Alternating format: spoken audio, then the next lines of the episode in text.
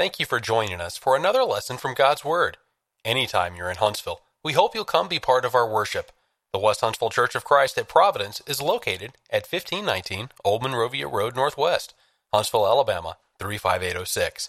We hope you'll enjoy this lesson brought to us by Glenn Colley. The scripture reading this evening will come from Hebrews chapter 2, verses 14 through 18. I'll be reading from the New King James Version. Inasmuch then as the children have partaken of flesh and blood, he himself likewise shared in the same, that through death he might destroy him who had the power of death, that is, the devil, and release those who through fear of death were all their lifetime subject to bondage. For indeed he does not give aid to angels, but he does give aid to the seed of Abraham. Therefore, in all things, he had to be made like his brethren, that he might be a merciful and faithful high priest in things pertaining to God, to make propitiation for the sins of the people. For in that he himself has suffered being tempted, he is able to aid those who are tempted. You may have noticed that next Sunday night is Christmas Eve. I want you to be sure and be here. Well, you should be here every Sunday night. But next Sunday night, what we're going to do, I plan to do, is to have a sermon designed especially for the children. And um, what I'd like mothers to do, fathers too, if they like, is to, when you get here, to bring them on down front. I think we may put those uh, portable stairs here, and I think that I will sit there, and I want to preach to them. Now, at the end of that short sermon, I'm going to make application to the adults, so you're not going to be left out. But uh, what I want to do is, I, I think they're going to be sort of excited that night, don't you? And so, next Sunday night, Lord willing, we'll have a sermon especially designed for the children, and I hope you can be here. I have some favorite verses about Jesus that give me particular comfort. Hebrews 13 and 5. I will never leave thee nor forsake thee, so that we may boldly say, The Lord is my helper, and I will not fear what man shall do unto me. Or Matthew 28 in the Great Commission, and he said, And lo, I'm with you always, even unto the end of the world. I take great comfort in that. And he's my hero. Jesus is my hero. And I, I probably would attach this verse to that. Hebrews chapter 4 and verse 15 says, He was tempted in all points like as we are, yet without sin. I can't say that. I, I doubt that you can say that, but it's true about Him. Tonight, in this brief lesson, what I want to do is to give you five things to know about temptation from the New Testament. Five specific and very important things as we launch this week. Not that this week has some particular Uh, need for a lesson about temptation. This is for all time, but here it is. Five important things that the scripture tells me about temptation, and everybody in this room of appreciable age needs it. Here's the first one Temptation is couched in free will. And so we see the Garden of Eden. And so Satan comes and he tempts Eve, and the Bible says that she looked at that fruit. Now, she knew what God said, that in the day you eat thereof, you'll surely die. But that's not the way the devil presented it to her. And she looked at it and she saw that it was good for food, it was pleasant to the eyes, it was desirable to make you wise. And the Bible says she took and ate of it. Now, it may or may not surprise you that some would blame God somewhat for that. Maybe, maybe he's culpable for that. I mean, was he complicit? In it. After all, couldn't God have made us in such a way that we didn't have temptation? Why did He do that? Why did He make us in such a way that we would be drawn in some ways to sin? Why didn't He just make us incapable of sinning? I can't wait for heaven. I'm telling you that one of the reasons is that we're not going to be tempted to sin. Doesn't that sound wonderful? There's no sin in heaven. 1 Peter chapter 1, beginning in verse 3, says that it's undefiled. There's no way you could use that word. That word is not applicable to anywhere there's sin. There's not going to be any sin in heaven, and there won't be any temptation to sin. The Bible says that Jesus in Matthew chapter 4 was tempted by the tempter. I believe that every sin is preceded by a temptation of the devil, whether directly or indirectly, it all originates with the, with the tempter. And when you blame God for this, that He could have done it differently, He could have created a whole human experience somehow differently where we weren't tempted to sin, I want you to bear in mind that He doesn't bear responsibility for our sin. How many people in this room? We got a lot of, a lot of young families in the West Huntsville Church for which we're very thankful. And we, we really love children around here. And how many parents do you suppose have bought bicycles for their kids one time or not? Did you get a bicycle when you were a kid? I, I did. I, I had more than one through those different years. I remember my first one was a used bike, and, and it was just great. It, it, it was motorized. Not exactly, but it did have a, a playing card that was attached to the back frame with a clothespin, and the playing card went in the spokes. You do that, James? Playing card went into the spokes. It was wonderful. Because, you know, do you know what sound that makes? It was, it was, it was sound like a motor, and it was just wonderful. Ezra, Ezra, our grandson, is a great bicycle rider. He can fly on that thing.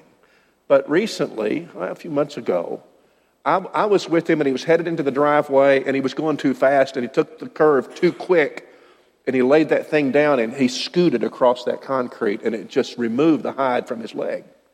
And, you know, it was just a part there. But uh, I, I, think it was very painful and he milked it for everything he could get for a while out of, out of that. I, I didn't like that, the fact that he fell. I, it, it, just killed me that he got hurt and it was a little bloody, but uh, I never did, did feel that I was culpable for that because of helping him have a bicycle, get a bicycle. I, I, I wasn't responsible for that. And you say, well, yes, but you knew. You knew that it was very possible that when you got him a bicycle, that he might fall down and, and hurt himself. Yeah, I suppose I, I suppose I did. Now take the logic and apply it to God. We wouldn't blame parents for getting their kids bicycles, despite the fact that sometimes a kid's going to fall down, going to bruise himself. That's just the nature of growing up, right? You don't blame the parents and say, well, that was just, you're culpable, that was wrong. The same, I, I would argue, is applicable to God. God put us in a place where sin is possible, and yet also a place where we can show Him glory, and that's what He wants. He wants His creation to, to show Him glory and praise. Is it possible, if He gives us choice, that we would make the wrong choices? And the answer to that is always going to be yes.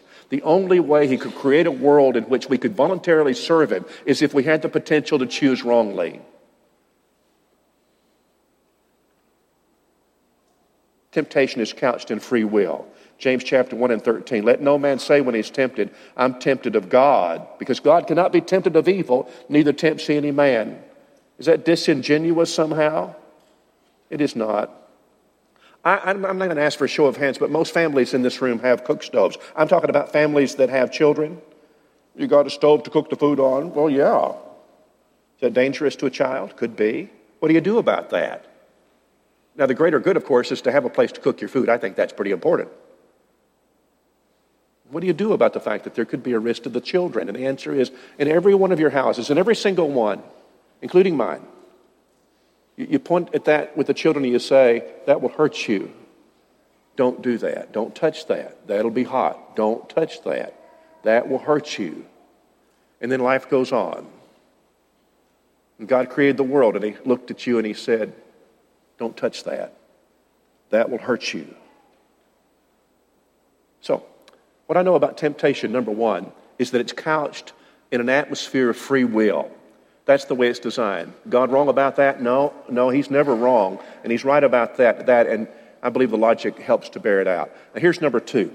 I know about temptation that it's, it's accompanied by a promise. Now, you're familiar with this passage in 1 Corinthians 10 and verse 13. God won't allow you to be tempted above that you are able. God is faithful because he will not, and he will not allow you to be tempted above that you are able, but will with the temptation make also a way of escape. Now, you might look at that and wrongly assume that what that means is that because God is faithful, He will not allow me to fall into sin. I mean, I, I, I, can tell you right now, I can be tempted and I can pursue whatever course I prefer, and He's going to keep me from sin. That's not what that says. As a matter of fact, have you ever noticed that the next verse, verse 14, He says, he said in 13, God will not allow you to be tempted beyond what you're able. Verse 14 says, now you flee idolatry. You see, you can't, can't take that human responsibility out of it. He didn't try to do that. That wasn't the point. So suppose what is, I mean, how, well, so what is the point?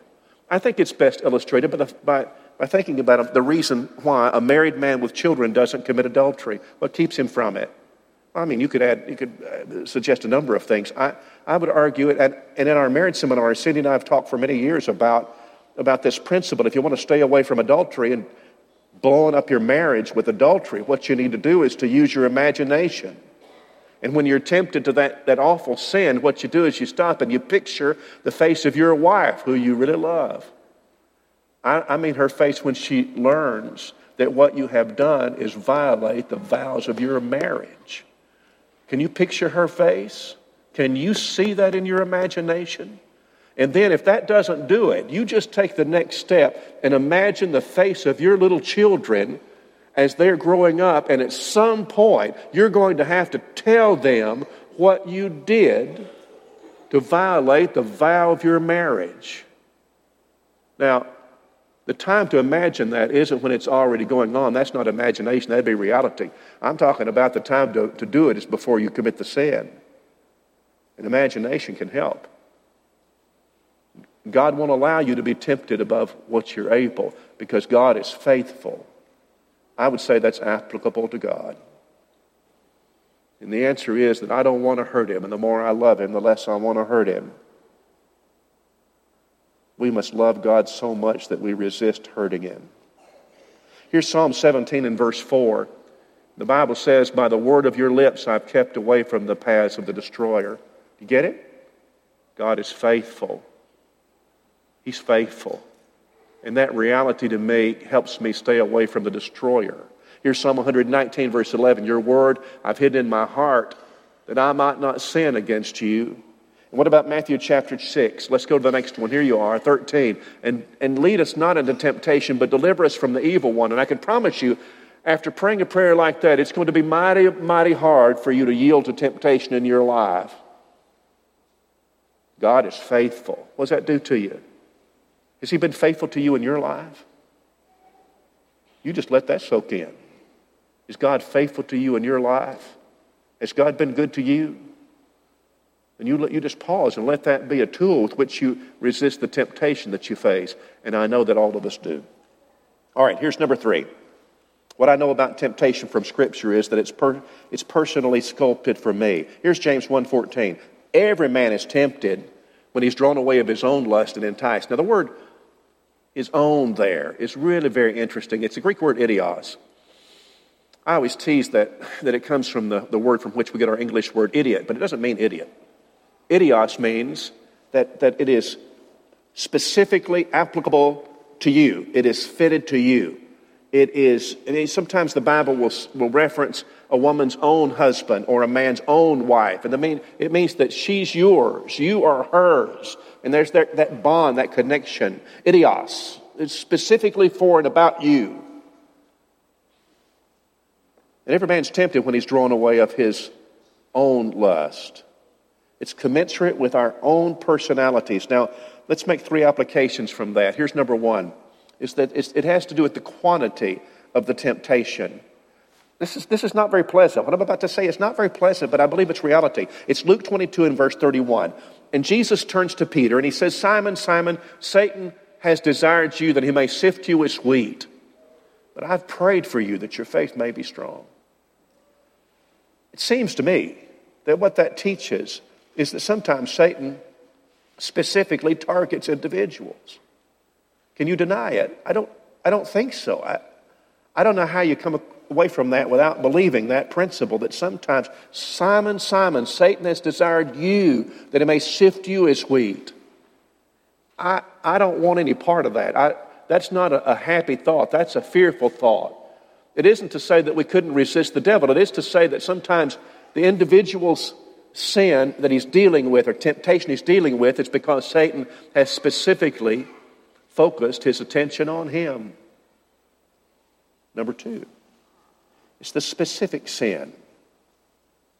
It's about the specific sin to which we're drawn. Every man's tempted when he's drawn away of his own lust. Now, see, what that emphasizes is that what tempts you may not tempt me. Is that a true statement? Eh, of course, it's true. It's sort of custom fitted. Now, you, you, you could think about, imagine all, a lot of different reasons why that's true. I'm just saying that it's inherent in this passage that says every man's tempted of his own lust and enticed. What is it that, that really is hard for you? Temper? How you doing on temper? What about sins of the, of the tongue? How are you doing on that? You, you use, some, use some foul language sometimes when you get mad. The secret, of course, would be to cross the bridge before you get to it. The secret is to, is to think that thing. I know what triggers the temptation that I face. That, that what, what's, the, what, what's the number one in your life? What's the number one temptation? Or number two? What would you say are the things which tempt you the most? The funny thing is, I think you've got something in your mind right now. I think, I think you do. What triggers that? Now you're approaching the wiles of the devil and you're working on fighting him. Sometimes it has to do with the specific sin. Is it, is it pornography? Is it adultery? It's interesting to me in 1 Corinthians 7 and verse 5 when Paul is talking about adultery and he says, Now, to the married couples, and he's talking about the intimacy of marriage. We talked, we had a sermon about that recently, and I referenced this passage. He says, I don't want you to defraud, don't defraud one another, except it be with consent for a season, a period of time. And then you, listen to this, and then you come together again, that Satan tempt you not for your lack of self control. What it appears to say is that that when husbands and wives spend too much time apart, and again, this is in the context of the intimacy of marriage, you spend too much time apart, what's going to happen is that the devil's going to figure that out and he will find a way to tempt you. That'll scare the socks off of you. That, that it would be specifically patterned for me, that it would be specific. But you know what? If I was the devil, that's how I would do it, right? Of course. The third observation I would make about the fact that, that sin is custom fitted to us, the temptation is that way. Every man's tempted of his own lust is this. Is that my attitude toward other people's temptation ought to be impacted by this reality. I just want to say that if it's true that every man's tempted of his own lust, and we all understand our own lives and ourselves and what it is that tempts us the most, just because I'm not tempted with what another man is tempted by doesn't mean I should look down on him for what he's tempted by. Is that true? And, and the time that I, that I think this is, I don't know if this is not the only application, but it certainly is one. And you think about the temptation of homosexuality. To practice homosexuality is a sin against God. I can tell you right now, although I, I'm, I'm not tempted with that sin, I'm not tempted at all with that sin. I'm not bragging. I'm just saying that to make this illustration. I mean, I'm not. But I pity a man who is, or a woman who is. It's not as if I would mock that. I'm not going to mock that because I've got temptations of my own. And what we have to do is to be sure that we're clear about what the Bible says about sin and working and helping each other to, to overcome the temptations that we face our attitude toward other people's temptation would be affected by the fact that we understand that every man's tempted of his own lust and enticed. What I know about temptation, number three, is that it's personally sculpted for me. Number four, I know that it can own me. I know that if I don't keep fighting, and people in this room are people who, by their very nature, Christians, you're people who fight it, and that distinguishes you as a Christian. It's one of the distinguishing marks, isn't it? 1 Timothy 4 and 2, the Spirit speaks expressly that in the latter times some will depart from the faith, giving heed to seducing spirits and doctrines of demons, speaking lies and hypocrisy. And here's the last part, ready? Having their own conscience seared with a hot iron. You ever see that happen? And you know what it is? It's, it's a hot iron is branding a cow. Yeah? And I've, I've seen, you've seen that happen. And what happens is when that brand heals up, that, that, that leather is tough. That place is really tough. I, I doubt you could take a pen and pierce it. I doubt you could. My conscience can get like that. I remember when I was a young man, sometimes the preachers in, in the revivals, and the meetings, would talk about people, maybe in the, in the invitation, the end of the sermon, they would say, you know, I, I've seen people who are not Christians, and they were so convicted by the truth that they, but they didn't want to obey the gospel. They would hold on and their knuckles would turn, hold on to the pew in front of them, their knuckles were turned white. You ever hear a pre- preacher talk like that? But it made a profound impression. I mean, that, that's just true. It is true, of course. And, and the funny thing about it is that the longer the fellow holds on to the pew, the, uh, the, light, the lighter his grip is going to become until he doesn't really have to hold on at all.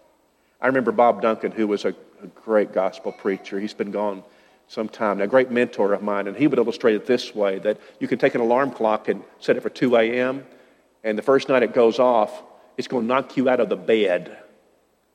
But then you do that for a couple of weeks, and what you'll find at the end of that two weeks is that you'll wake up the next morning and the alarm will be turned off, and you won't remember turning it off.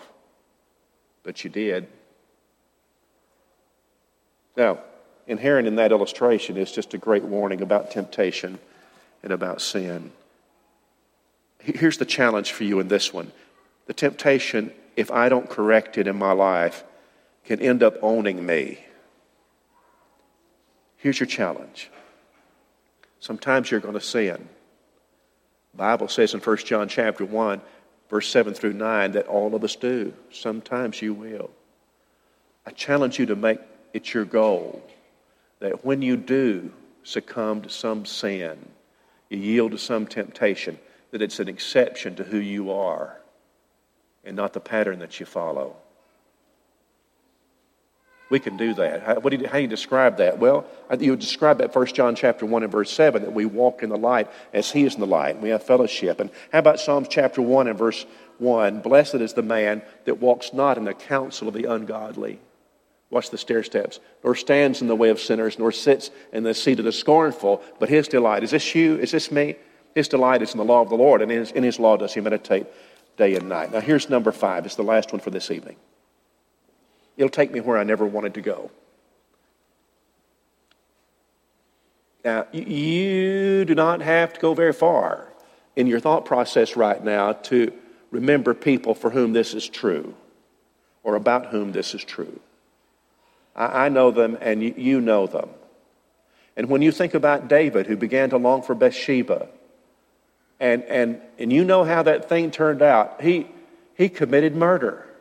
He didn't kill the man Uriah with his own hands, but he might as well have done so because he's the one who took the life of that man. He had a child by her. He heard those words one day sent to him David, I, am going to have a baby.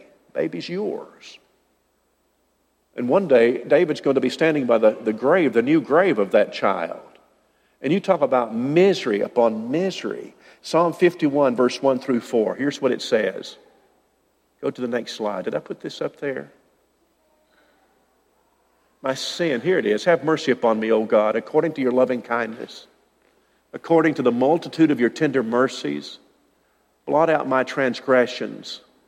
Wash me thoroughly from mine iniquity and cleanse me from my sin. For I, I acknowledge my transgression and my sin is ever before me. What's that? It, my sin's ever before me. What does it mean? He never meant to, to be where he is now. Where he is now is that the guilt of that sin, what he did, the awfulness of all the things and the, and the, and the consequences of those things. They follow him around. They follow him around. What if David, like the prodigal, I've, i think this about the prodigal son in Luke chapter 15, and, and here he is feeding the swine, and he says, he would fain, says, he would fain have filled his belly with the husk that the swine did eat, and no man gave unto him. And when he came to himself and said, How many hired servants of my father's have bread enough and to spare, and I perish with hunger? I would arise and go to my father and say, Father, I've sinned against heaven and before you. I'm no more worthy to be called your son. Make me as one of your hired servants. Stop a second. Suppose David, suppose the prodigal, before the sins had been committed, could have seen the end result of the sin. Suppose they could have seen the end result. You think they'd have done it? The answer is, of course not. Of course not. Here's a tool. Here's a tool.